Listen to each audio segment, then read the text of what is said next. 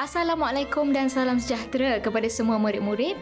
Alhamdulillah, hari ini kita dapat menyambung lagi pembelajaran kita dalam subjek Pendidikan Muzik Teknik Nyanyian Asas Keroncong. Ha, apa khabar semua murid-murid hari ini?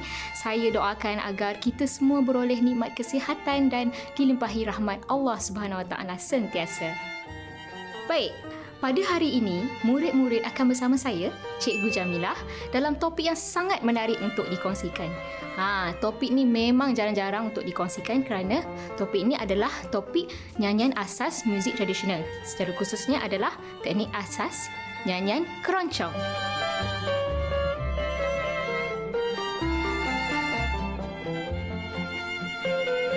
Ha, macam mana cara-cara untuk kita menyanyikan sesebuah lagu keroncong tu? Okey, sebelum kita pergi lebih mendalam lagi, jom kita lihat dahulu objektif pembelajaran hari ini agar murid-murid dapat mengenal pasti apa yang perlu dikuasai dalam tajuk ini.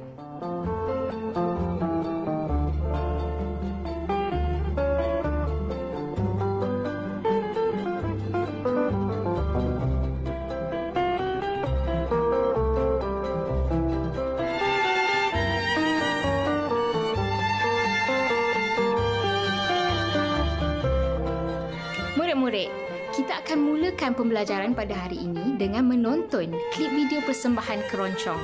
Jadi, cikgu ingin murid-murid melihat dan murid-murid dikendaki untuk memberi sepenuh perhatian dengan mendengar teknik nyanyian yang dinyanyikan oleh penyanyi dalam video ini.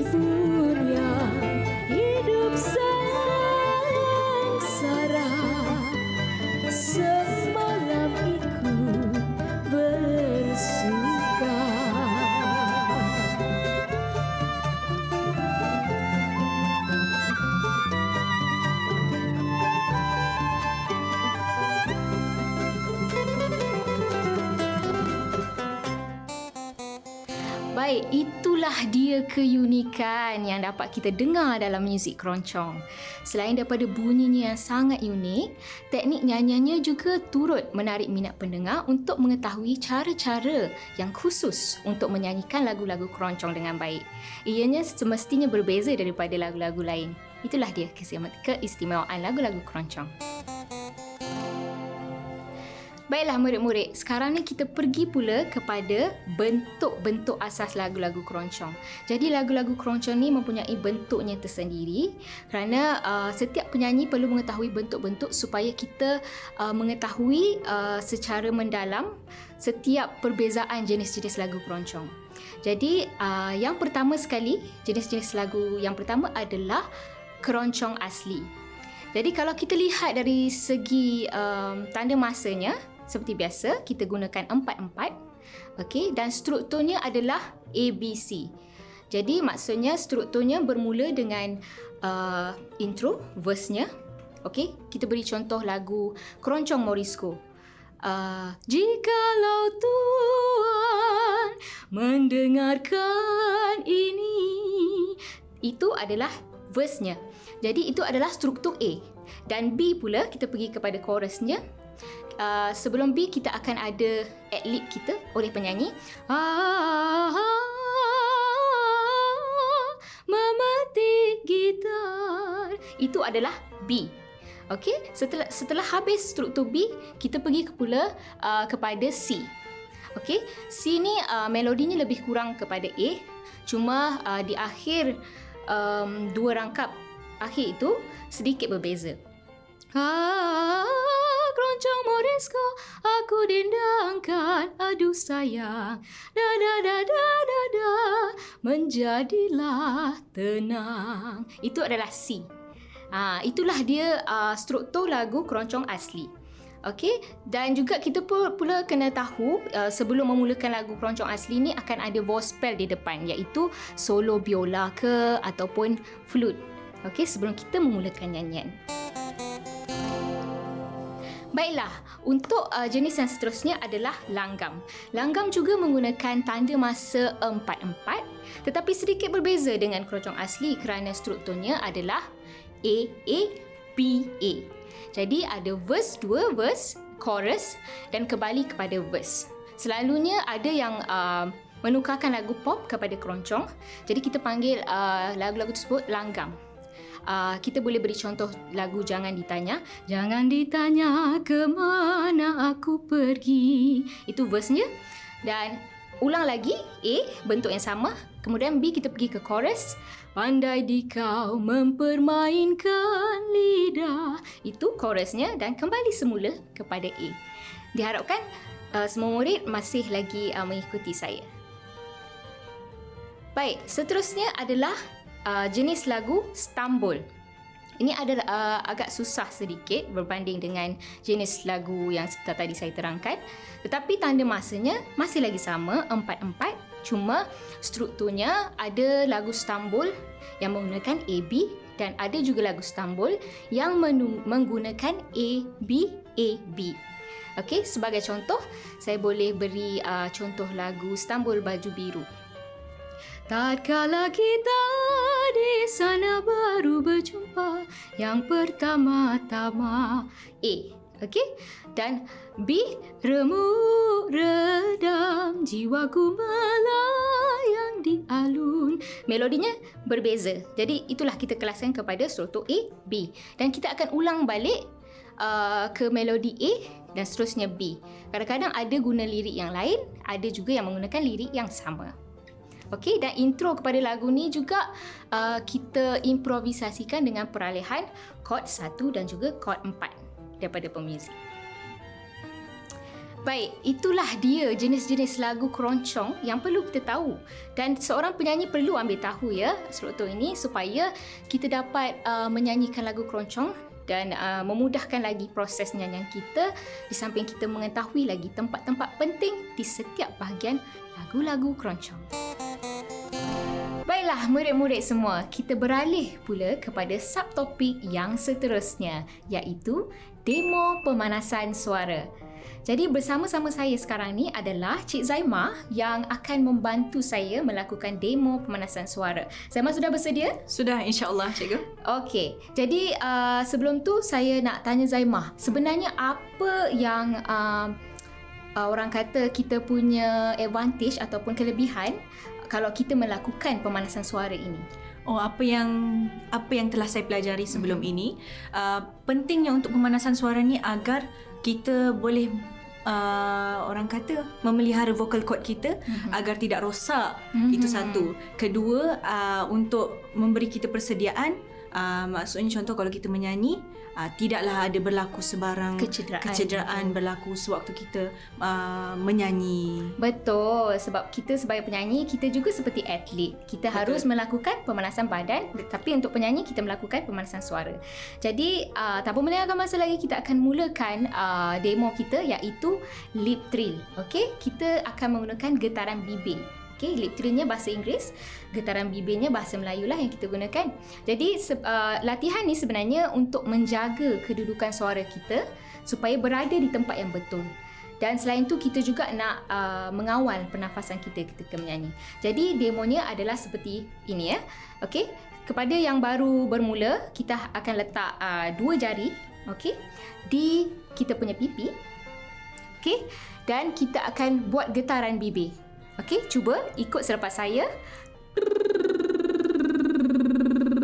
Satu, dua, tiga, empat. Okey, kita akan mula uh, dengan C major dahulu dan kita akan uh, pergi lebih tinggi lagi supaya kita dapat uh, melonggarkan lagi kita punya vocal vocal cord. Okey.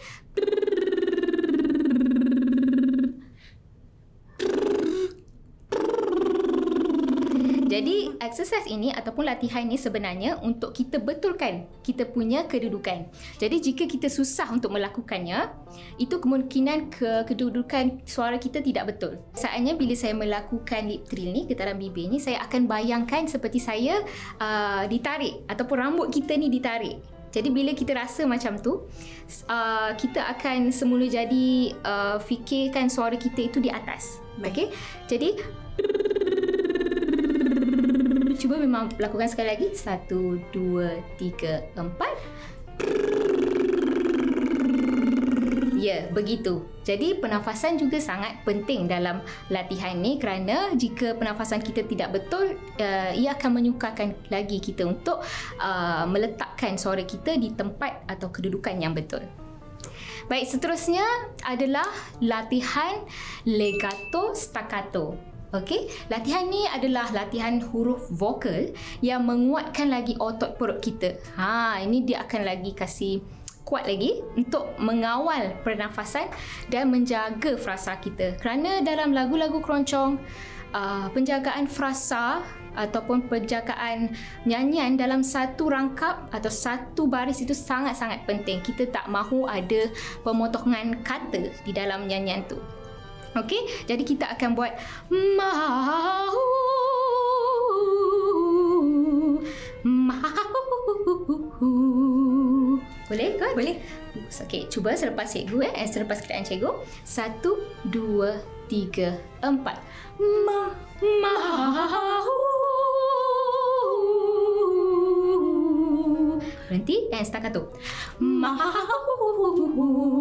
Jadi ini uh, kita gabungkan kedua-dua sekali sebab ada lagu-lagu keroncong yang uh, memerlukan untuk kita menggunakan uh, legato iaitu mencantumkan uh, uh, uh, connectkan dia, mencantumkan uh, perkataan dan juga kita memotongkan perkataan. Okey.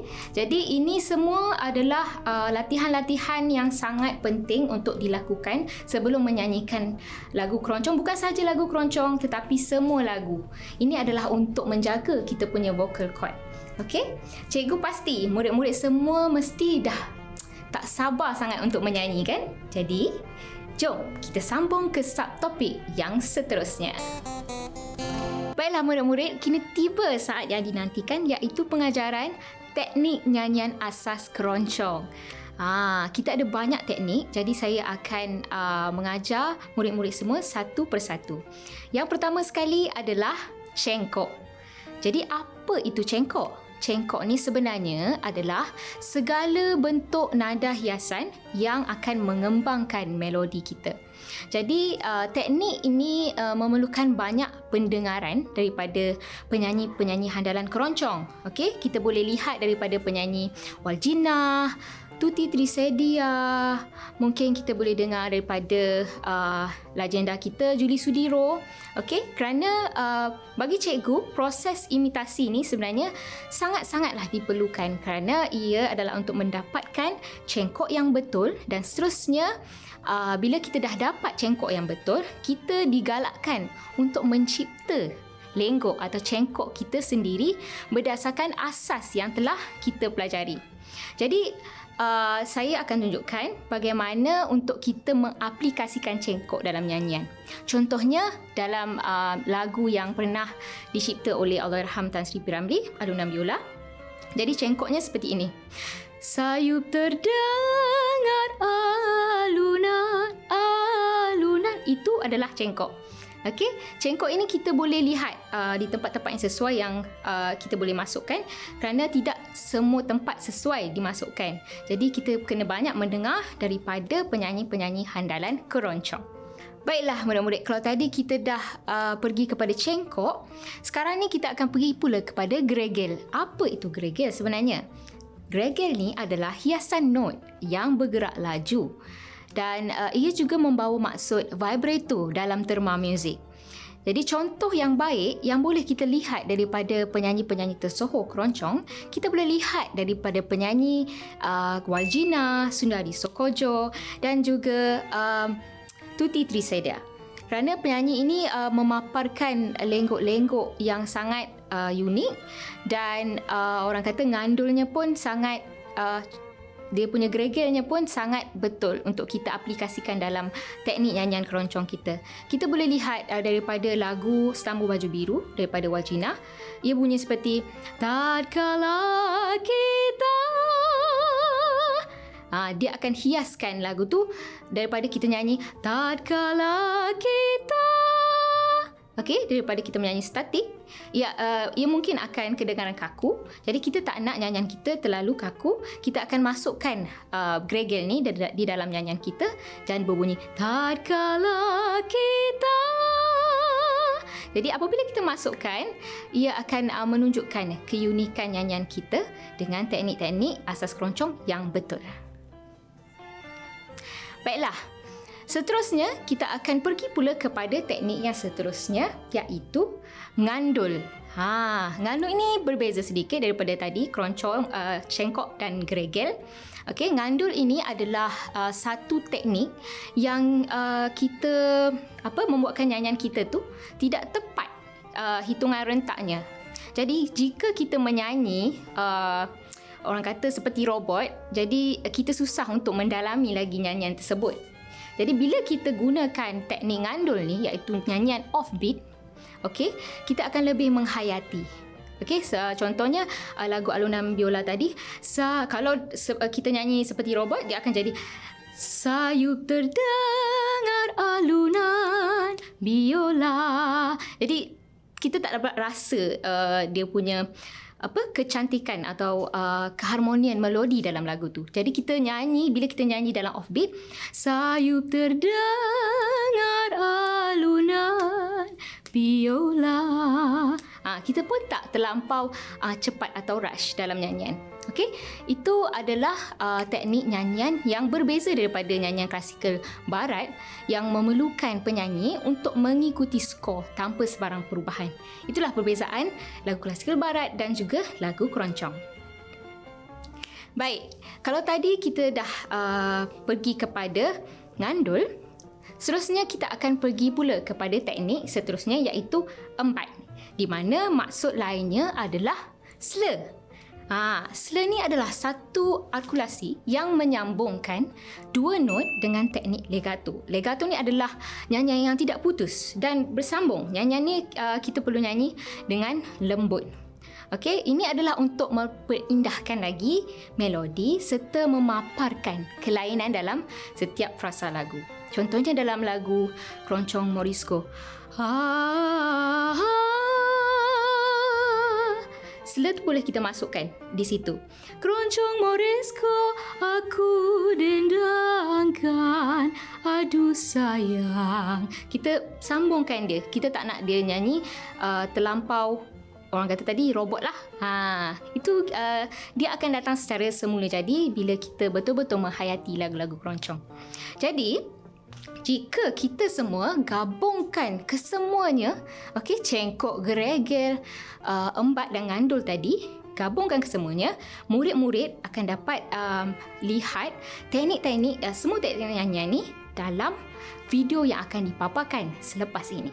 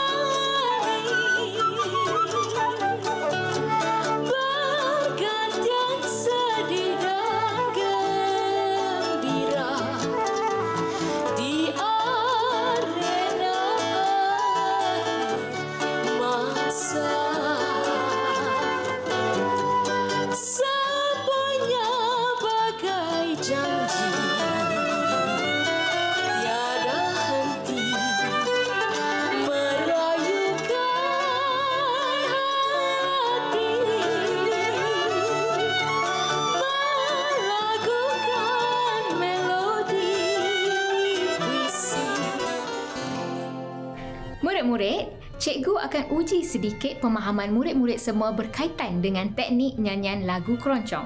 Bersama-sama cikgu, di sebelah cikgu adalah Zaimah, seorang pelajar yang akan menjawab uh, semua soalan cikgu dan seterusnya membuktikan kefahamannya dalam pengajaran cikgu yang telah uh, disampaikan sebentar tadi. Baik, Zaimah sudah bersedia? Sudah cikgu. Untuk soalan yang pertama, berbunyi, saya akan menyanyikan satu jenis lagu keroncong. Zaimah dikendaki untuk menyatakan jenis lagu keroncong tersebut. Baik, cikgu. Bersedia? Sedia. Baik. Jikalau Tuhan mendengarkan ini, haraplah supaya senang di hati. Ah, gitar sambil menyanyi membikin pendengar gembira di hati. Itulah dia satu jenis lagu keroncong. Baik, sekarang Mima dikendaki untuk menyatakan jenis lagu tersebut? Saya yakin jawapan kepada soalan cikgu adalah keroncong asli. Hmm, jadi mengapa Zaimah menjawab keroncong asli sebagai pilihan? Melalui apa yang Cikgu Jamilah telah terangkan sebentar tadi berkenaan dengan struktur-struktur lagu, saya yakin bahawasanya lagu keroncong yang Cikgu nyanyikan dan sampaikan sebentar tadi mempunyai struktur A, B dan C. Hmm, baik. Itu adalah uh, satu teknik uh, ataupun jenis uh, nyanyian lagu keroncong yang kita panggil keroncong asli. Betul. Jadi jawapannya betul. Tanya diucapkan kepada Zaimah. Okey. Jadi kita teruskan uh, Baik, kepada soalan yang kedua. Jadi saya akan menyanyikan satu teknik nyanyian. Kalau tadi jenis, ini adalah teknik nyanyian asas keroncong. Zaimah dikendaki untuk menamakan teknik tersebut dengan betul. Baik, cikgu. Baik, saya mulakan. Awan lembayung menghiasi bandar indah permai aman terlindung oleh pulau seribu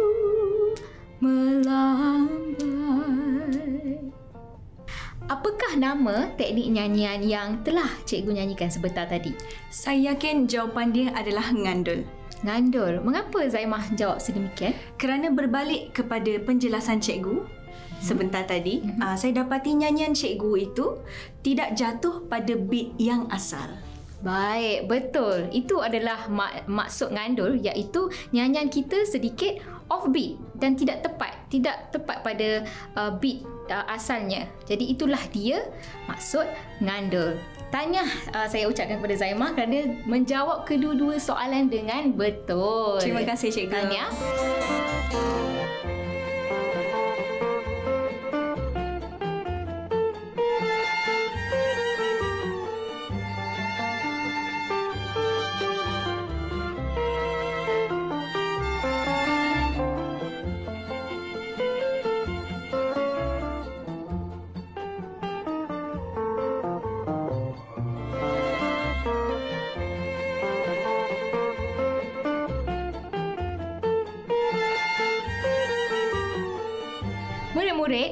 Kelas vokal keroncong kita telah sampai ke penghujungnya.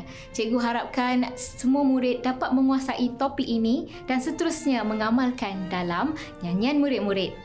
Jadi hargailah muzik tradisi kita kerana muzik tradisional tidak hilang di telan zaman. Assalamualaikum dan salam sejahtera.